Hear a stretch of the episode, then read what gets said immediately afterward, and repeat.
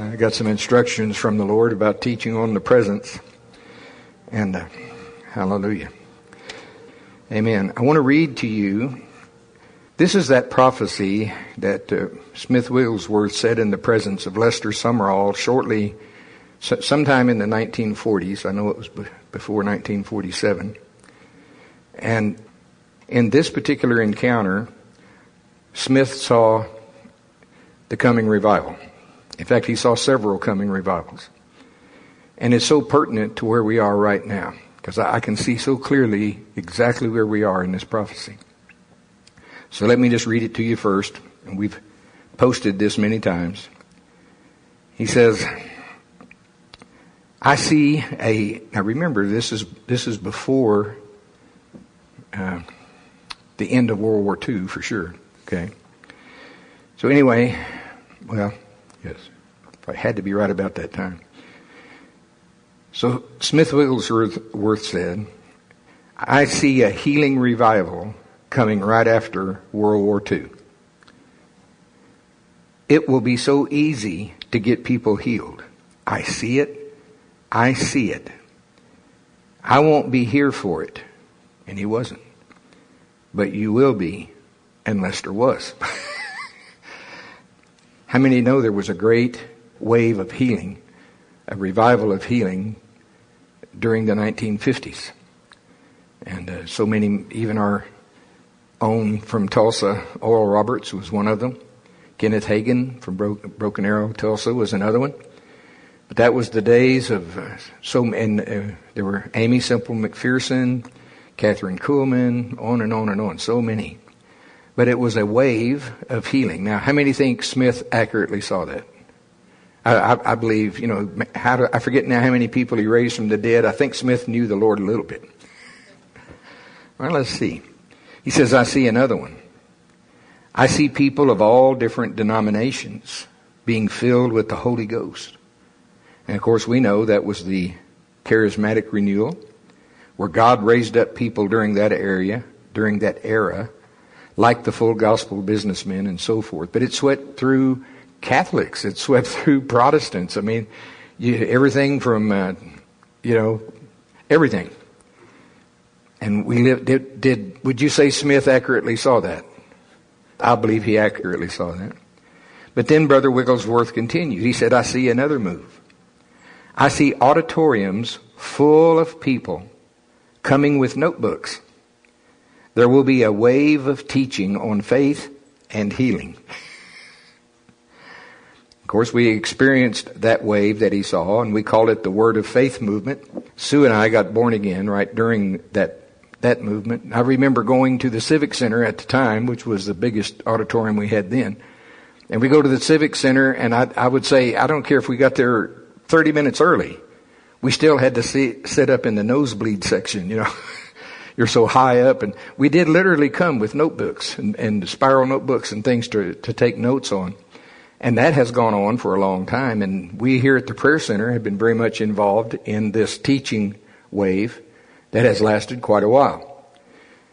But then he said, after that, and this is where we are. We are right now in the transition between the word of faith, let's say it this way, the uh, doctrine, the teaching, where that's the emphasis that God is uh, doing, we're right now moving into the next wave that Smith talks about here.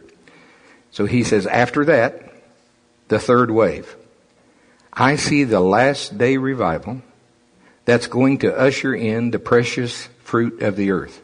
Now, now listen. It will be the greatest revival this world has ever seen. How many of you know that's in the blueprint? The, the blueprint, the Lord said the same thing. He said it even with more detail. He said it will even surpass the book of Acts. The way it's worded, we will see things that man in the in the blueprint. We will see things that man has never seen before. Well, man has seen the Red Sea split in two and the ability to walk across on dry ground. Joshua and, and the Israelites, they saw the Jordan River, which was at flood stream, they saw it backed up. I could just see the hand of God coming. you know, and it said that backed up all the way to the city of Adam, and that's prophetic. See, because Jesus didn't die just for the Jews. He died for all the seed of Adam. Could preach right, teach right there for a long time. That's good stuff. But he is saying this will, it will be the greatest revival this world has ever seen.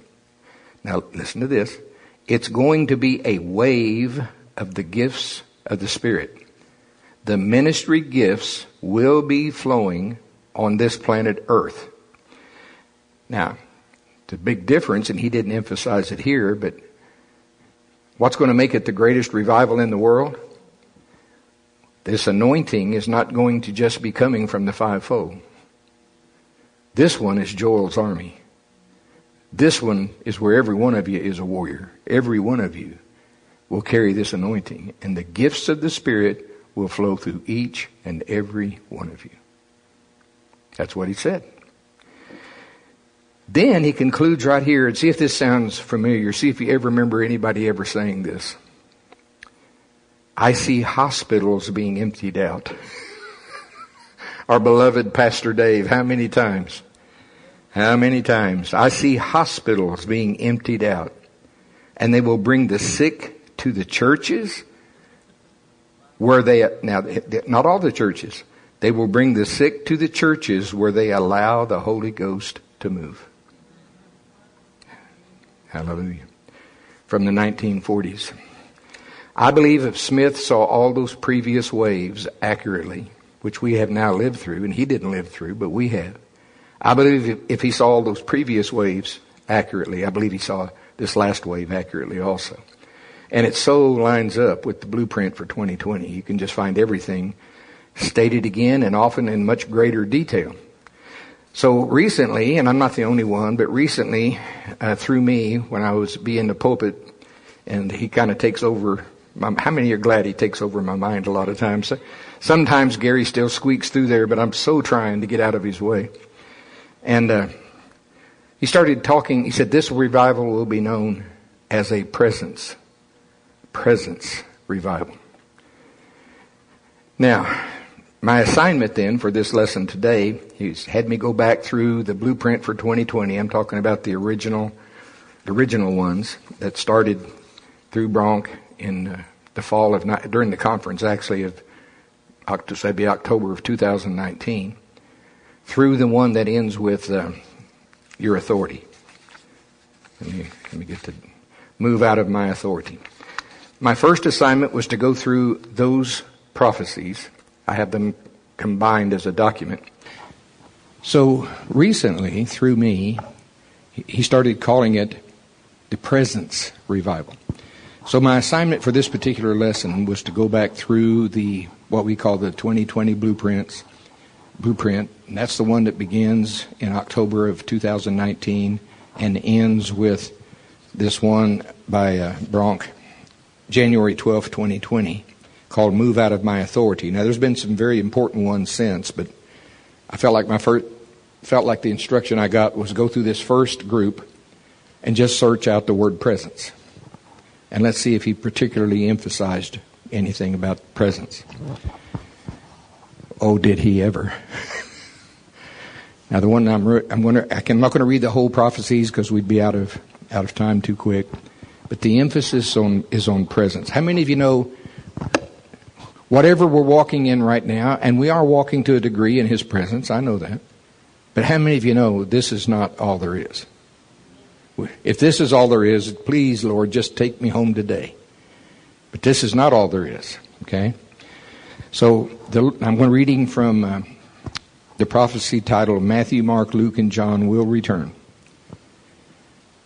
And the Lord says, No, I will take over. Now, when he says no, it's K N O W. Know this. I will take over. I will take over in the days ahead. And I have already taken over through instruction and through presence. And when I say I will take over, it's not that I am not already in charge, but that which you solicit from me, as in miracles and the moving of my spirit. How many of you know that's exactly what we're contending for? I said, short break. The nation will not produce revival, but revival will change the nation. Amen.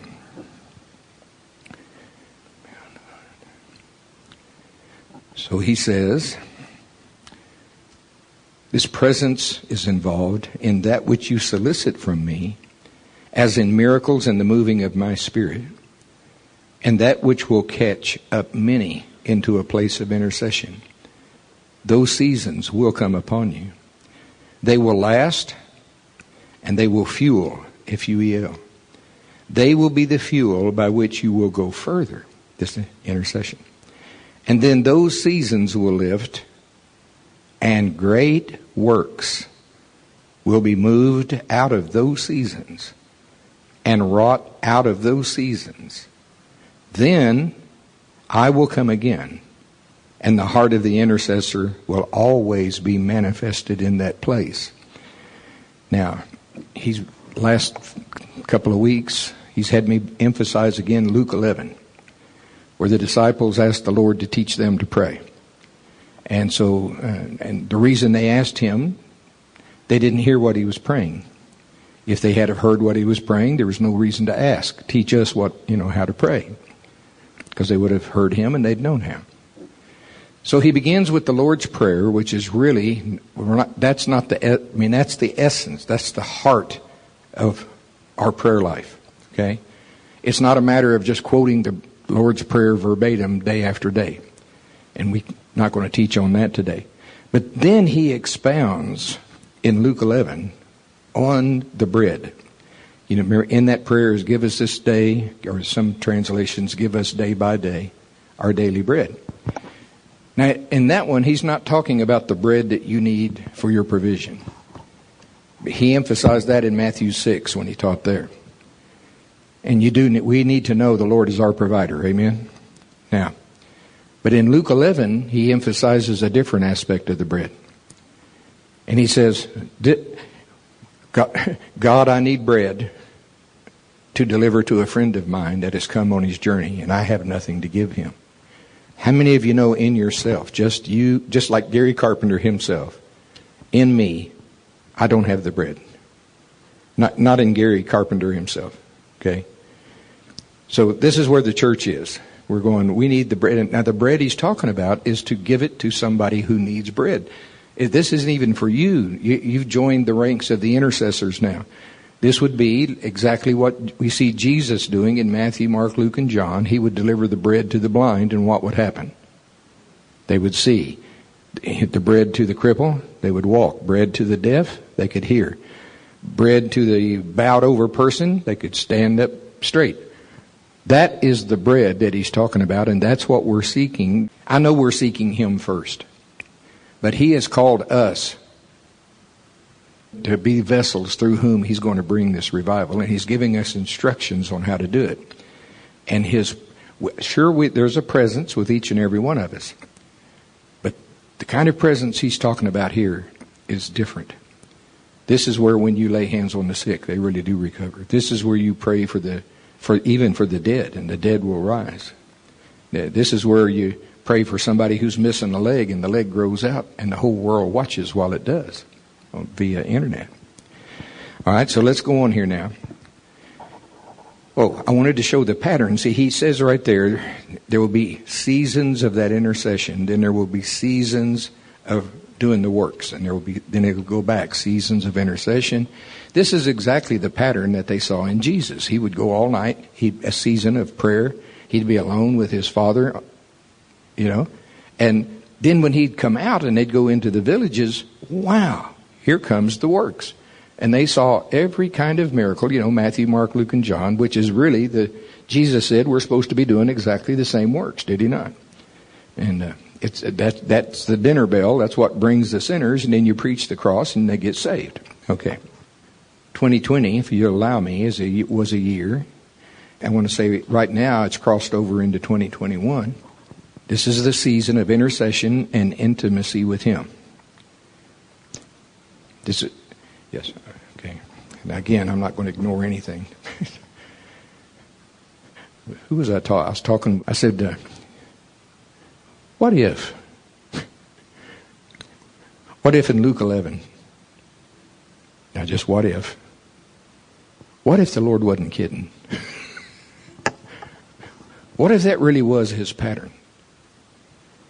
Now, you, see, your mind instantly goes, but He's God.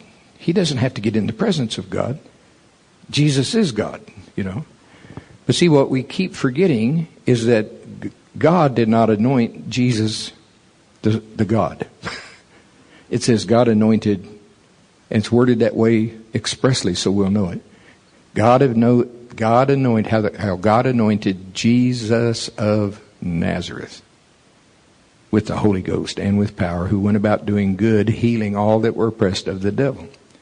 So, so I'm going to say it this way: the man part, Jesus of Nazareth, he had to get in the presence of God in order to have the bread when he come out to deliver to the people. Remember my little mini vision of what's been wrong with, with Gary? Y'all do know after listening to me there's lots of stuff wrong with Gary, right? very imperfect vessel that he's trying to work through here. But all these years, I mean, I, have prayed and I, I can get in the Word and I've done some fasting, you know, and but still, there's been very few times where I've literally been in that presence. And I'm, I'm going to talk about that more in a minute. It's the little vision he gave me. This is what Gary has been like. It's like, okay, here's the castle door. I know God lives in there. I know God has the bread. Father, uh, even if I call him Father, Father, I need the bread. But somehow, see, I was expecting the bread to come flying over the castle wall to me. it's like manna in the Old Testament, you know. And if that's all there is to it, why have the seeking, knocking, and asking? He gave us a clue. No, the bread doesn't come flying over the wall just because you want it. The bread com- comes because you are His child. You can come into His presence if you want to, because He says, Everyone that seeks finds, everyone that knocks, the door is open, and to everyone that asks, receives. And then He says they receive something they receive the Holy Spirit. Now he said, Well, I've already, here we go again. I've already got the Holy Spirit. I can shandai right along with you. I can pray in tongues, you know. Well, we're going to see here there's a difference between that kind of anointing and the supernatural anointing. Okay? Now, I'm not even pretending that I know the end of this from the beginning. I just know what I'm supposed to do today. And that's get your meditator going. Same with you around the world. Get your thinking cap on.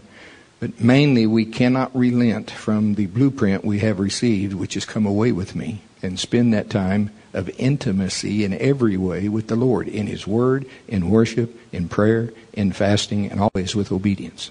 Okay. All right, next paragraph. Whew, I've got to speed this up. That was 20 minutes on paragraph one.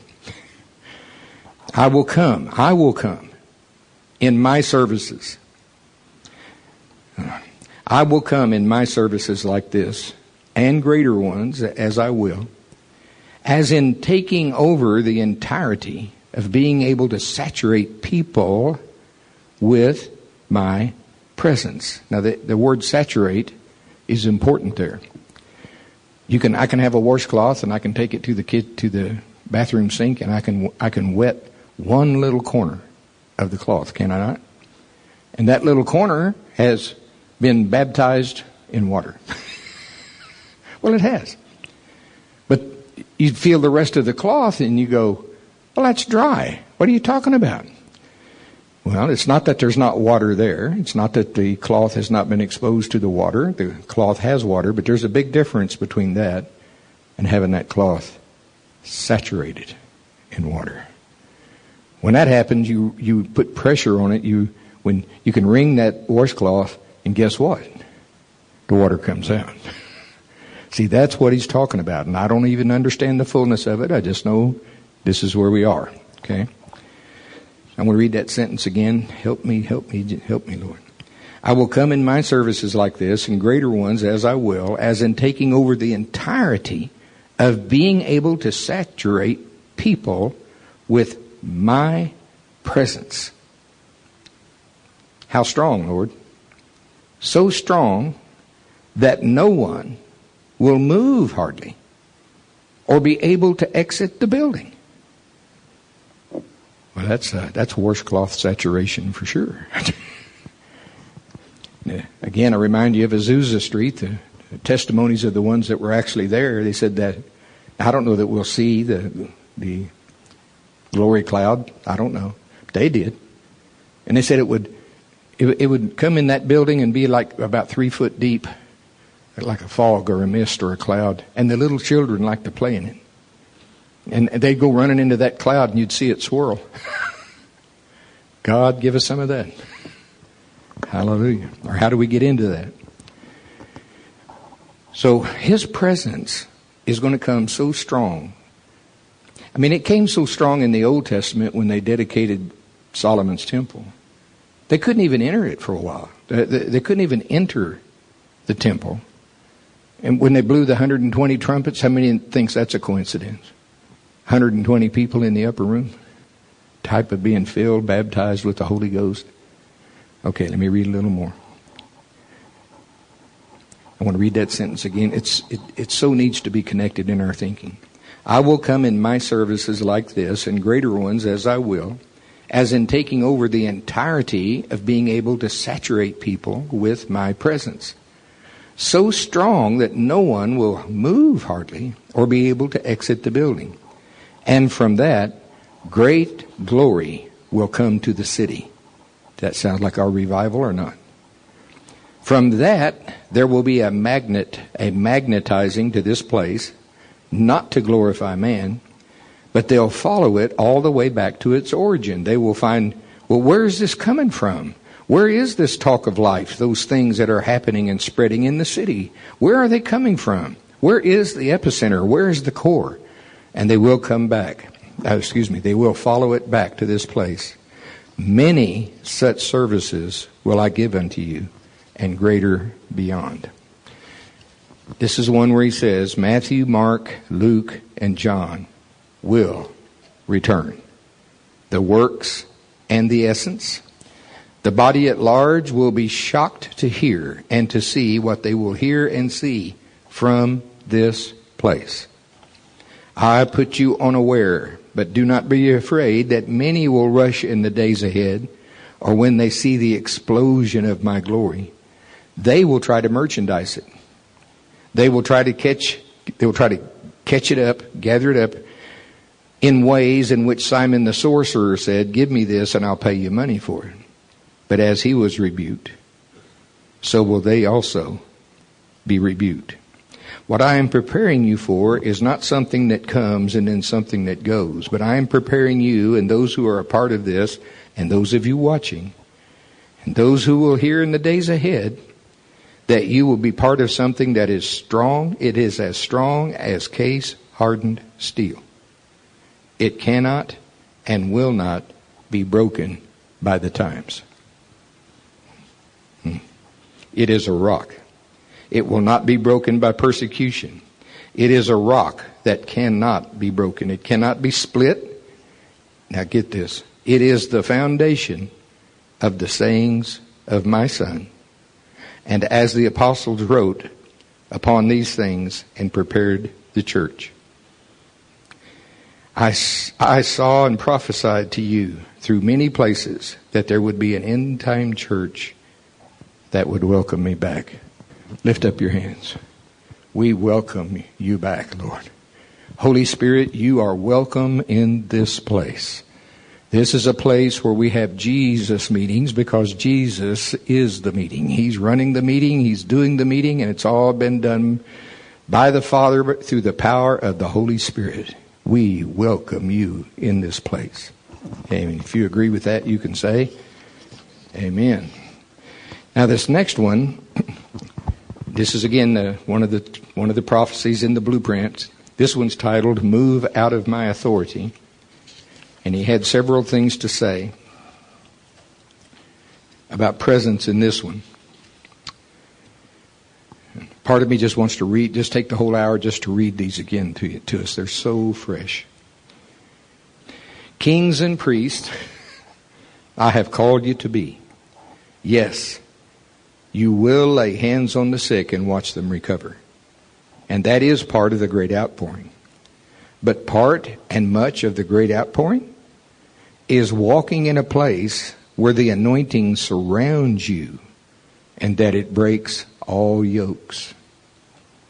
Your yoke that the enemy would fasten your life to with negative confessions and negative thoughts and a downward spiral is broken by my presence. And staying in my presence, that yoke is broken.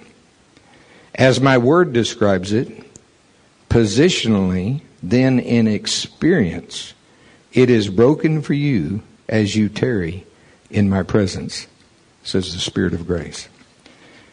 Well, that's incentive to me to keep coming to the prayer prayer times, to keep doing more prayer time at home.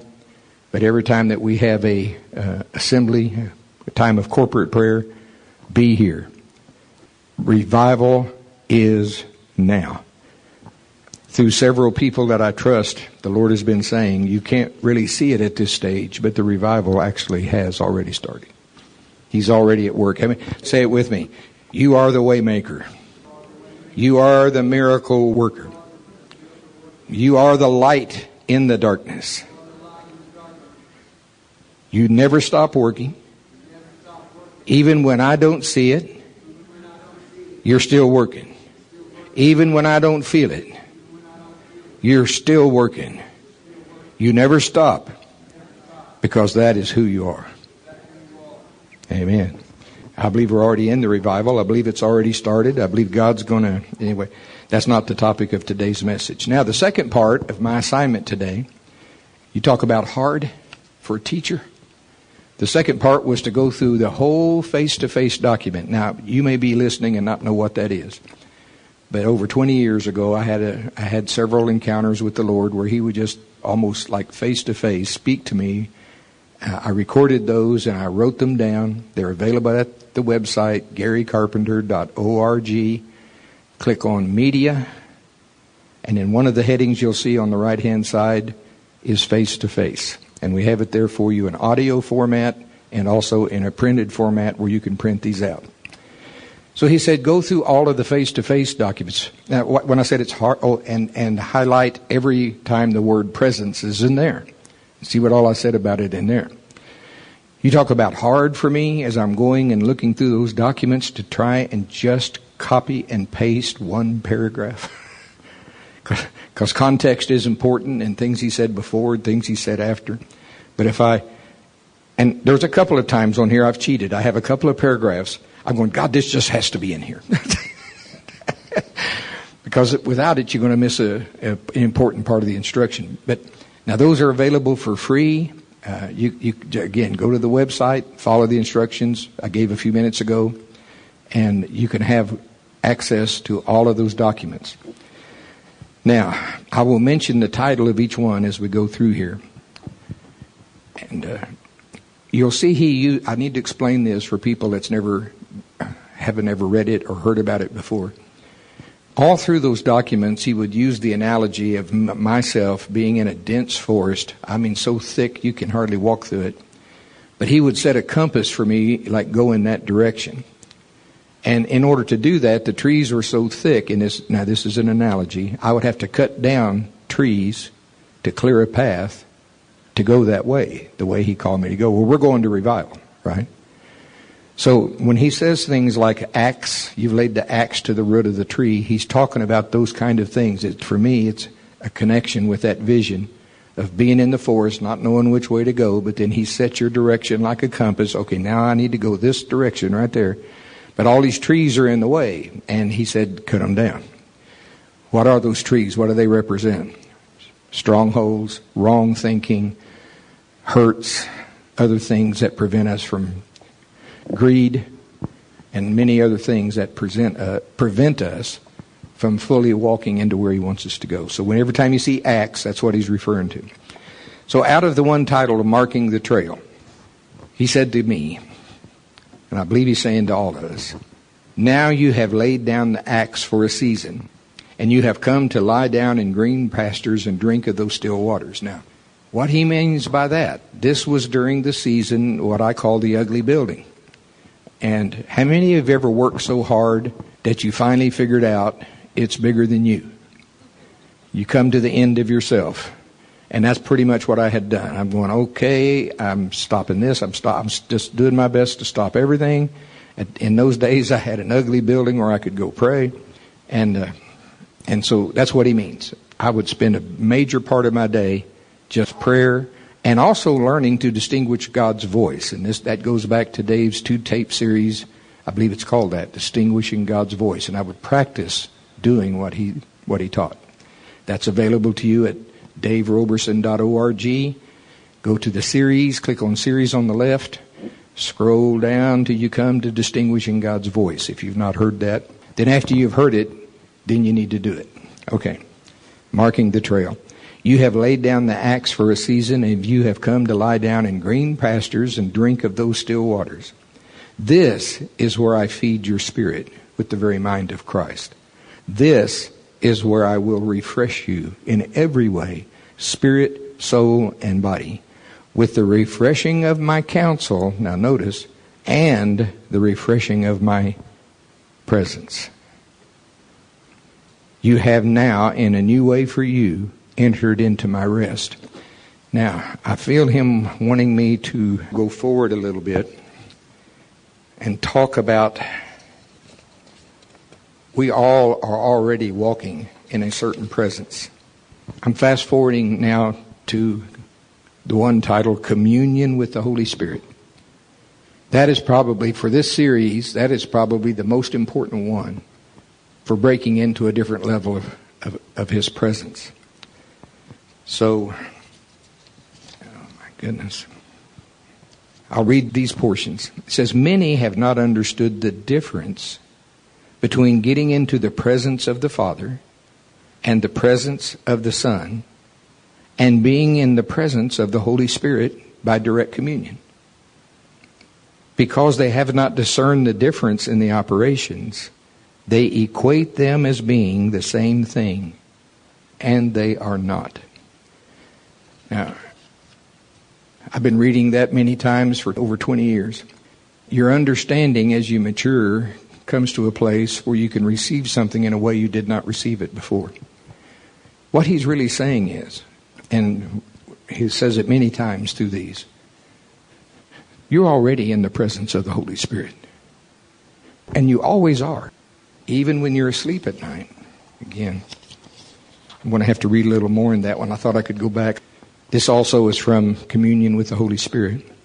When Christ came down from heaven to walk as a man among men, to be in his presence, the only thing needed was to be in his geographical location. Are we in agreement there? There he is, here I am, I'm in his presence. And if you were walking with him, there was no spiritual activity, no great spiritual labor involved to turn to him and ask him the question of your heart. You would simply have turned and asked, and he would have responded to you as you see recorded in the Gospels. Now, as my son came down, so now has my spirit come down to be among men. The difference is, he is not limited by geographical location. He is with every son, he is with every daughter of mine all the time. Say it out loud all the time.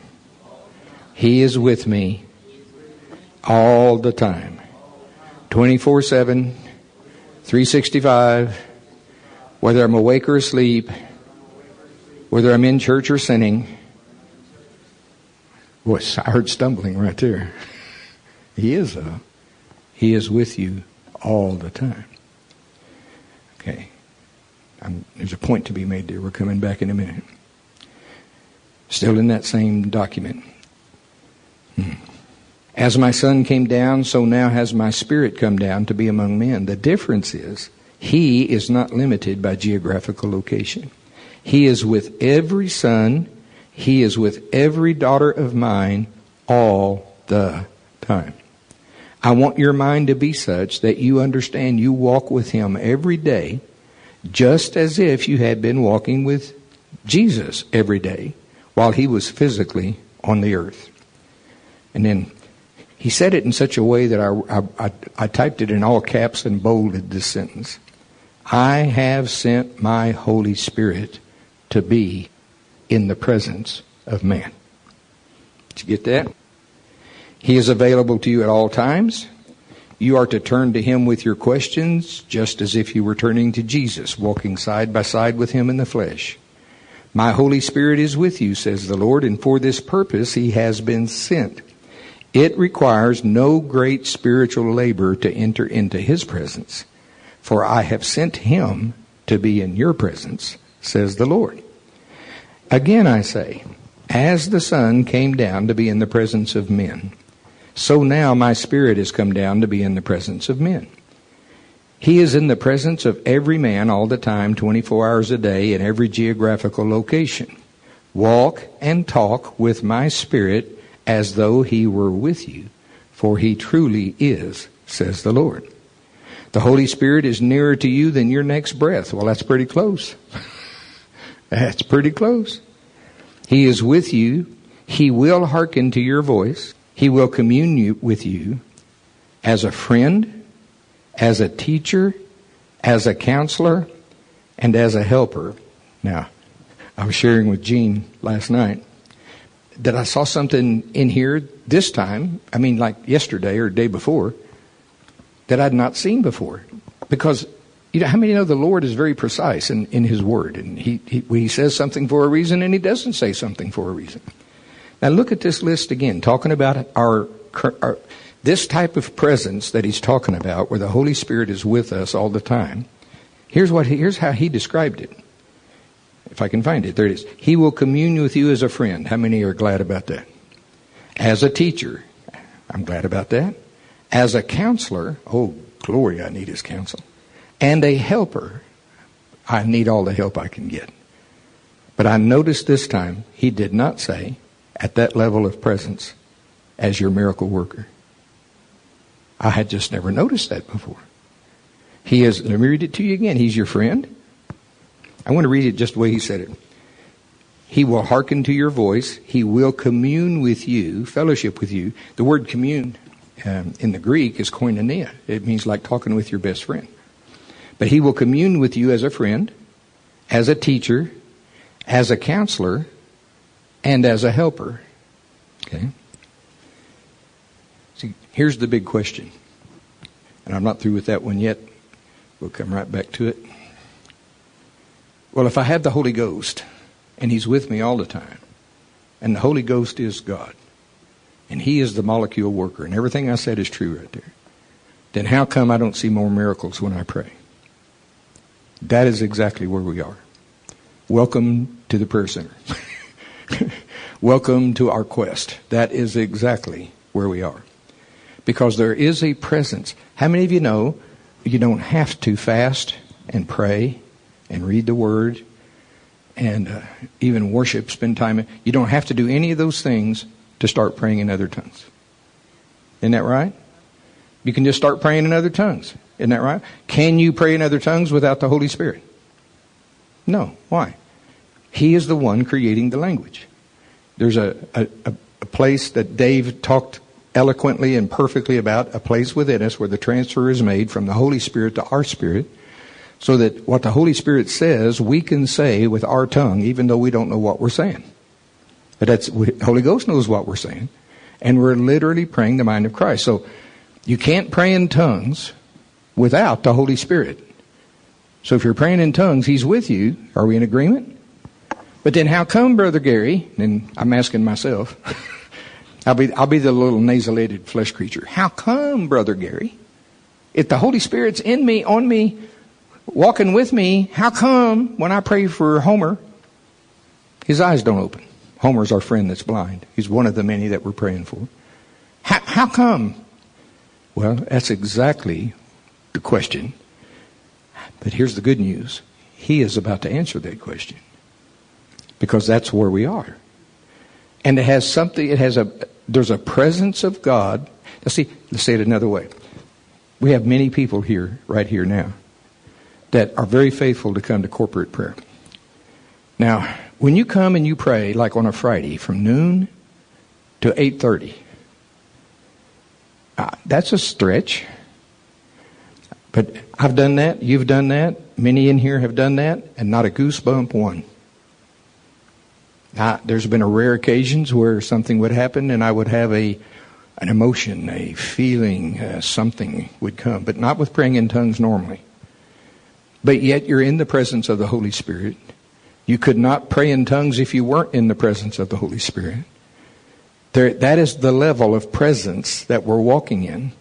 But that is not actually the same type of presence he's talking about here.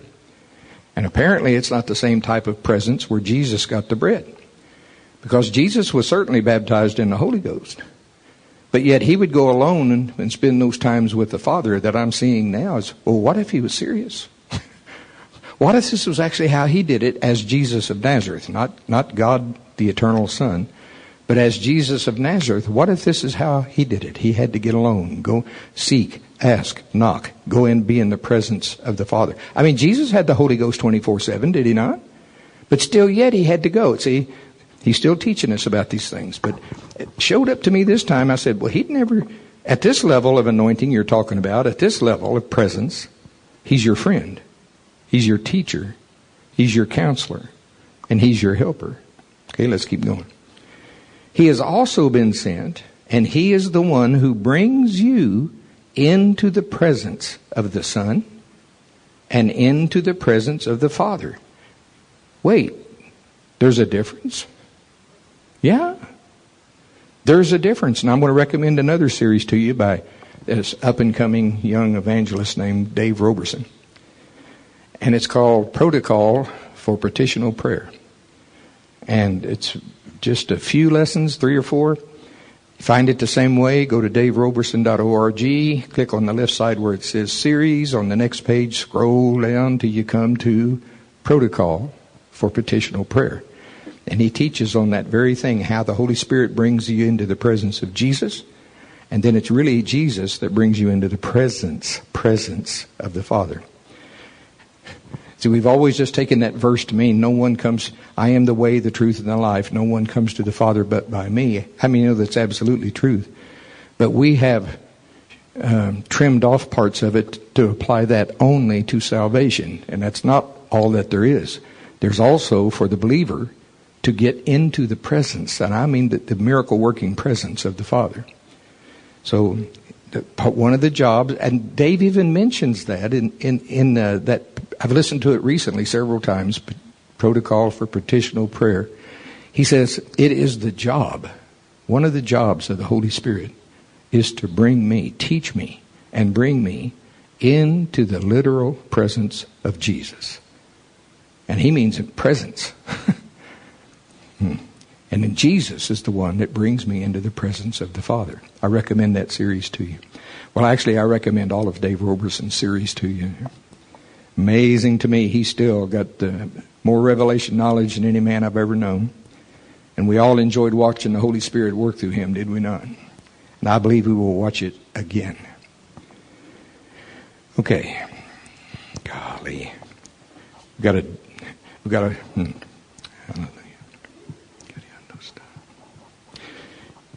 He has also been sent, and He is the one who brings you into the presence of the Son and into the presence of your Father who is in heaven.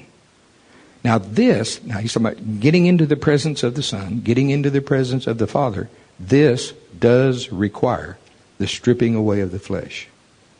This does require quietness of soul. How many know Dave says the longer you pray, the quieter you get? Dave Roberson would say, we don't fast so that our voice is heard on high.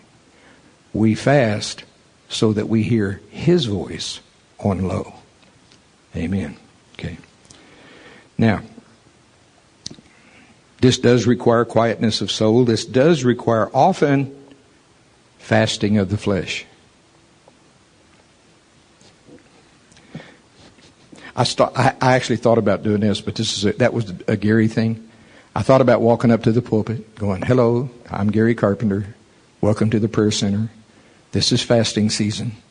Fast. Goodbye. but that's cute, but that's not what he wanted to do. Okay. Now, remember how Dave would tell us all the time? He said, praying in tongues is a revelation gift. It is, it's a revelation gift. Worship, he said, is a presence gift. And I'll tell you also, because I'm hearing it, there is such a thing as vain worship. You can go through the motions at home or at church, but if you're living a life of disobedience, your worship is in vain. Jesus plainly said, In vain they do worship me. Now, their sin was obeying, teaching as commandments the, the things of man instead of the things of God. That was their sin. But you can be in other kinds of sin. I mean, you know, we're not talking about perfect. We're talking, anyway, major sin.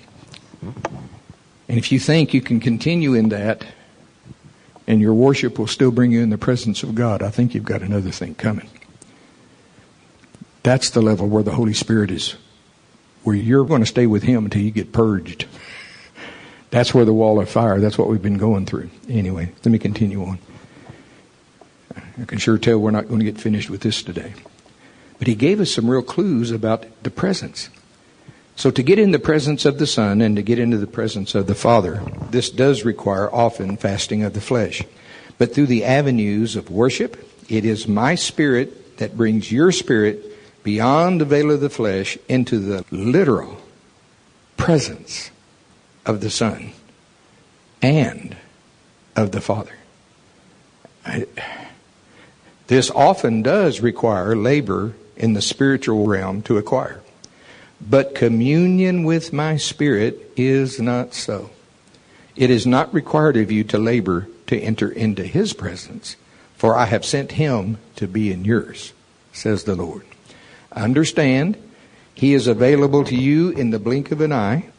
In a millisecond, he is available.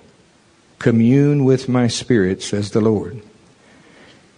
In the natural realm, a man who is walking a narrow, rugged, and dangerous mountain trail needs light while he's on the trail. Walking the trail in darkness while, quote, believing for light to come 40 days later would be of no value whatsoever, says the Lord. It is the same in the realm of the Spirit. I sent my Spirit to light your path on a daily, moment by moment basis. He is walking with you stride for stride. He is available to you moment by moment. I have sent him to be in your presence since you have difficulty getting into mine.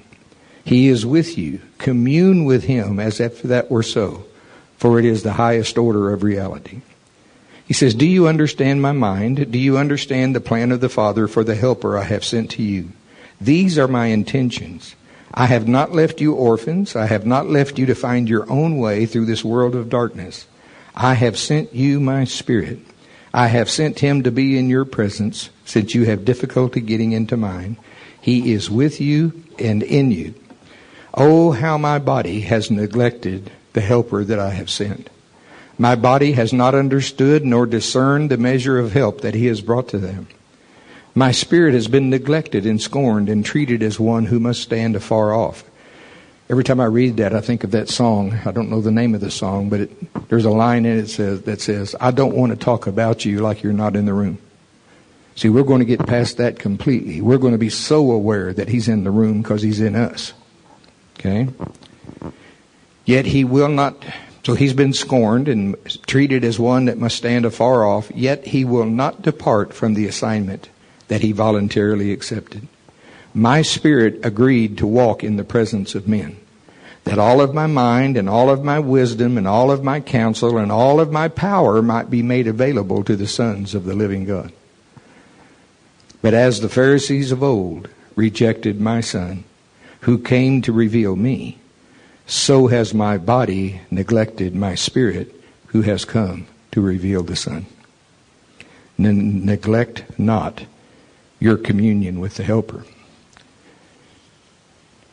Now, we call a lot of things ministry, and they are. There's a, you know, we call a lot of programs ministry because what we have called ministry is primarily the things man can do. And it's not wrong, like feeding the poor, clothing. This is wintertime. It's cold. I'm glad there's a John 3.16 and a Salvation Army that's helping the homeless. And I'm glad that uh, they take up coats, you know, and give out to people that need coats and so forth. All of that is good. We're supposed to be doing all of that. But our assignment is above that. Our assignment is to go far enough into God to bring this supernatural revival into the earth. It's always been our assignment, and it still is our assignment, and that's where we are to focus. So the next one is called the highest order of reality. It's one of those, one of those at the at the uh, in the face-to-face documents. Quote: I'm just reading part of it. This is the ministry of Jesus Christ, and in the paragraph above it, he was talking about when Jesus would come to a village, he didn't leave it like he found it. The, when he left that village, the blind were seeing, the lame were walking, the deaf were hearing, and so forth. And he said, this, this is the ministry of Jesus Christ. See, real ministry requires the moving of the Holy Spirit. Man can't open the eyes of the blind. Man can't raise the dead. I hear it right now. Not by might, not by power, but by my spirit, says the Lord. That's, that's where we're going. That's revival. That's, we're the vessels that the Holy Spirit flows through, our main thing is trying to get out of His way. okay.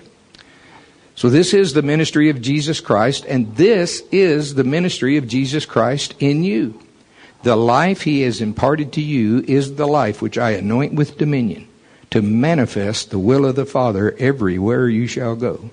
Not only in services, but in every encounter, as you are continually aware of my presence.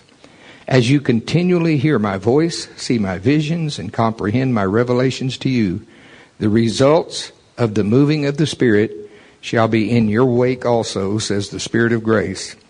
Then he said this again. I, I, I've had this at times. I'm probably going to do it again now. Printed this out on, on big type on a sheet of paper and put it on my bathroom mirror, where I'll see it at least a few times a day. Unless the Spirit of the living God is moved, there has been no ministry, says the Lord. That's what he calls it. I talk about we're soon going to be having Jesus meetings where he would recognize them. If he came and inspected our meeting, yep, that's the way you do it. You teach, you preach, and you heal. the blind see, the lame walk. Yep, that's one of my meetings right there. That's the kind we're coming to. Okay? Um, we're not getting undone. Okay. I think that's enough for right now. Now listen. I do believe we are, I believe we're in the beginning stages of the revival. I believe it might be ankle deep right now, and I think a lot of things are going on behind the scene, even in our nation, that we don't understand, but I believe, even though we don't see it, He's working. Even though we don't feel it, He's working. He never stops. He never stops because that's just who He is. He is our waymaker. He is our miracle worker. He is the light in the darkness. Amen. Now, our job, until He gives us different instructions, what do you do? You keep doing the previous instructions. Well, so we're, uh, now He has added, not added exactly, He hasn't changed, let me say it that way. He hasn't changed any of the instructions in the blueprint for 2020. He has given a little more emphasis to a few things. But it already comes back to intimacy. This is the year of intimacy with the Lord. Beyond praying in tongues, because there's a the, the, the purpose of today's lesson to make us aware there is a presence that we're all already in. That is the presence of the Holy Spirit.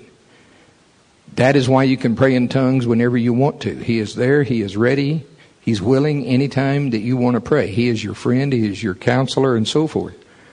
But part of His job is to also teach us how to get in the literal presence of Jesus Christ, which he says is different. That's a different level of presence. And then into the level of the Father, that's a different level of presence. Because somehow, as we do that, back to Luke 11, back to the castle wall, Gary is not going to stand there anymore looking for biscuits to come flying over the castle wall. I understand what he wants. I need to seek. Where is that door? I need to knock on that door. When it's opened, I need to go in and be in the presence of my Father. And He promises us He will give us all the bread that we need. Amen. We'll see you in 30 minutes.